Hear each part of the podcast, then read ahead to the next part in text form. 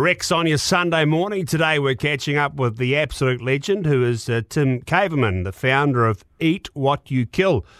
It's an initiative for fishers, hunters, divers to share their recipes, tips, trips and tricks for making the most of their catch and to really celebrate our Aotearoa's wild food. Joins us now. Oh, it's making us hungry though, Dom. As always. It always comes back to food, eh? Yeah. G'day, Tim. How are you? Good. Thanks for having me. How are you guys? Yeah, no, we're fantastic. Thank you.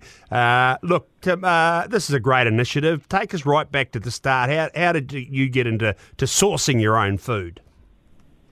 To be honest, I probably haven't been doing it as long as a lot of people listening. But about 3 or 4 years ago, I started spearfishing with a couple of friends of mine, and that sort of got me really hooked on the idea of sourcing my own food.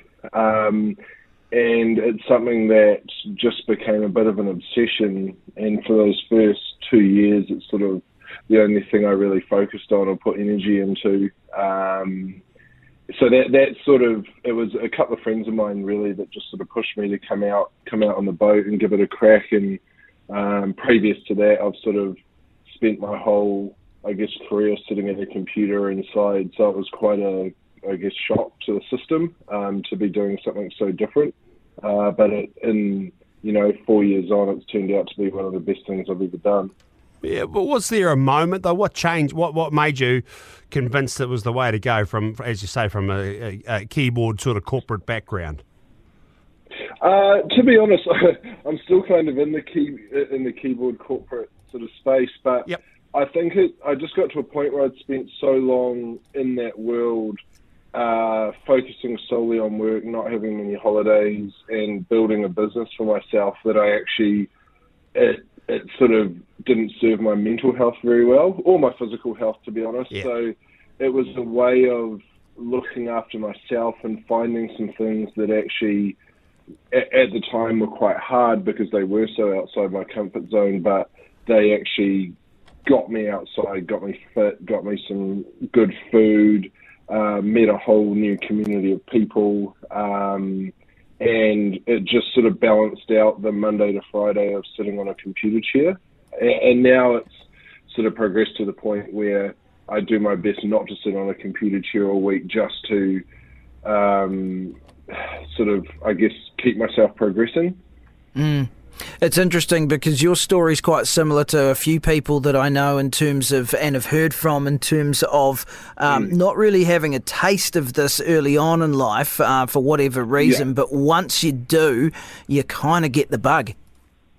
Yeah, and that's exactly it. I hadn't really, I guess the easiest way to put it is that I hadn't had many things in life that I sort of started doing that actually became like a deep obsession. And when the first time I went spearfishing, I mean, it was, the first trip wasn't that great. It was a bit of a failure actually, but just the fact that I'd gone out and done something so far outside the norm, yeah, I guess, it sets off all the chemicals in your brain. It sets off a bit of pride, and it was just something I'd done for myself that made me proud and gave me a bit of strength after all the hard part was done. And that, I think, I don't know if the obsession was spearfishing or if it was that feeling. Yeah, look, this is really interesting, Tim, because my dad would, he'd get dropped off in the Ruahinis back in the day, in a helicopter up the top and disappear for a few days, fish over on the East Coast with his mates, but not one drop in me, right? So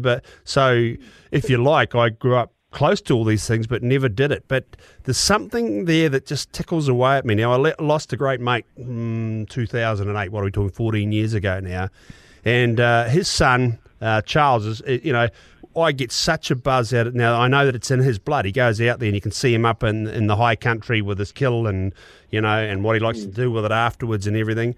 But you're giving such a great example. Me, there's probably hundreds like me, more, who could go, you know what? Give it a try and see what gets triggered off, because totally. And it's sort of like that whole being tied to the man kind of thing. No, that ain't going to matter when you're 85 and looking backwards.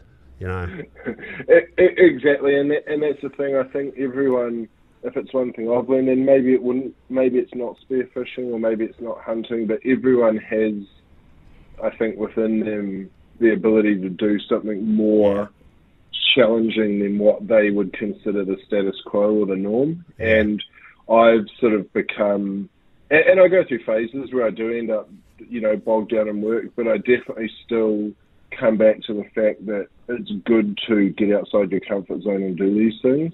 And like you were saying about the hunter being dropped off, a lot of the people I've met in the last 4 years have been hunting, like they were brought up hunting through generations, and that's their way of life. And I find it so interesting that what I consider as being a real challenge mentally and physically that serves me so well after I've done it, for them is just like their daily life. And then they go to even further extents and, you know, bigger missions or longer hunts or further into the hills or further out to sea to get the equivalent for them. Yeah. I love the idea as well, and it's all in the title, Eat What You Kill, and I speak with Reuben Parkinson from Blood Brothers quite regularly on my program. Tim, and that's his and their company's philosophy as well when it comes to hunting. You know, it's very different. People here hunting, they can often associate it with the trophy kind, and this very much isn't that. This is about knowing where your food comes from, cooking it, feeding your family, utilising as much of the animal as you can, that sort of thing. Yeah, absolutely, and that was the whole. When I started Eat What You Kill, I'd been, you know, spearfishing for a couple of years, and it was actually around the time COVID kicked off, and we all had to stay home for, you know, 8 weeks or whatever it was. And I just made a Facebook group to share some recipes and actually just invited my friends that were into spearfishing, because I was kind of not bored, but I just was interested to see what other people do with their fish. And within, you know, a month, it was actually the Facebook community was full of hunters and, you know, farmers and all these people from all over New Zealand and now from all over the world. And it's grown into so much more than just sharing recipes. It's like sharing a lifestyle. And though everyone's is different, there are a lot of lessons that people learn from each other. And a lot of it is through the food. Like, there's definitely, everyone has their own opinions on food. And it's something that's, I've actually been so thankful for all the politics, and that's actually stayed out of the Eat What You Kill community. But everyone just accepts everyone else's sort of way of doing things. And it's awesome to see how other people treat their animals or provide for their family. Hamish, the website is outstanding. It's just eatwhatyoukill.co, and the recipes in there, among other things, are extraordinary.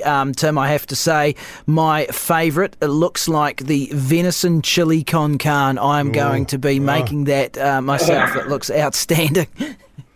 That's actually one of the more recent ones I did, and that was, for years, myself and my friends, chili was like our favourite. We actually went through a phase where every Sunday we'd get together and make a chili, and it was something I always wanted to do with venison. I'd been trying it, you know, 100 different ways, and this, out of all of them, was sort of the culmination of all the different recipes I tried that I thought was the best way of doing it. So I think recipes like chili are also like quite, like everyone's probably got their way of doing it or one that their family's got. So it's, again, that's just my version, but it's been, I've had quite a few good messages about that recipe. Yeah, Hamish, there's another one in there I think it might be a starter for you and I. Could be a Rex dish, crayfish, mac and cheese. Jeez. No, that's got me going. Crayfish, mac and cheese. Outstanding. That's sort of the gluttony one, I guess. That was one that got a lot of feedback. Definitely not something I'd eat every day, but it was pretty bloody good. Reasonably rich, but hey, pretty cool. Hey, very rich. Yeah, good stuff. Okay. Righty-ho. Well, anything to add there, Dom? I just word at a crayfish mac and cheese, I mean. Yeah, exactly. Well, no, Tim, I think you're doing a really great job, and I know that you did touch on it, but you've got the big focus on mental health too within that sort of community that you've built around Eat What You Kill.